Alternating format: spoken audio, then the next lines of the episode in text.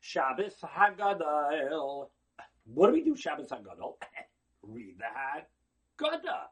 Right? That's what we do. Read the Haggadah. After Pnei Menachem, we read the Haggadah.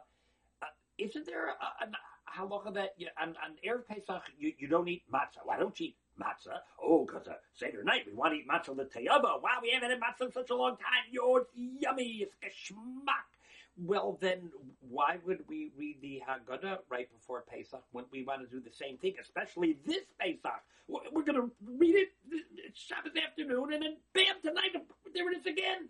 Wouldn't it be better not to touch it and then, wow, open it up fresh and say, wow, we haven't done this in a long time. Geschmack. What's the difference? Difference is, is that with Gashmias and material things, it's easy to get into it, and Talat, and you get into it, and, and the taste falls away, been there, done that. Yeah, it's new, it's great, it's amazing, it's uh, it's old, it's been there, done that, had it. That's what happens with Gashmias. So, eat matzah Pesach afternoon, uh, it takes fast, pretty fast. Ruchnias, it's the opposite it's a little hard to get into. Uh, bored, don't have the time. Uh, later, I, I, can't. This can't find. Uh, like go to the class. I'm busy tomorrow. I'm tired. But once you get into it, that's what Torah should do. Adrabah, it makes you more hungry for more Torah, more Geschmack, it's more interesting. You but wow, how about that? What about this? You start thinking about it, and it becomes part and parcel of you. So we get the introductory starting out of the way. We get it, but once we get into it, now we have a real desire to sit at the Pesach Seder and talk it through and discuss it and take it a little deeper.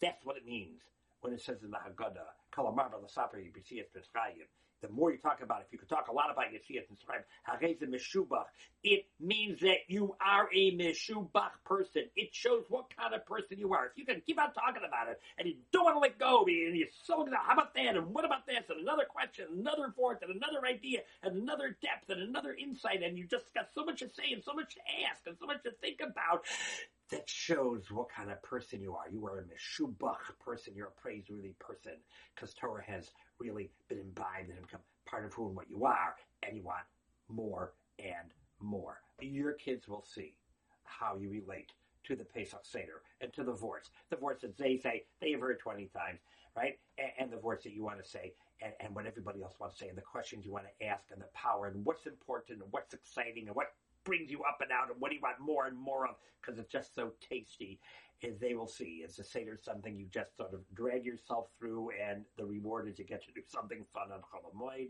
or it's gets tastier and tastier the longer and longer it goes and the more and more that's said, the more enjoyable it becomes. Have a wonderful Yom. Looking for more Shiurim? RabbiYFeigenbaum.com. Comments or questions? Just email me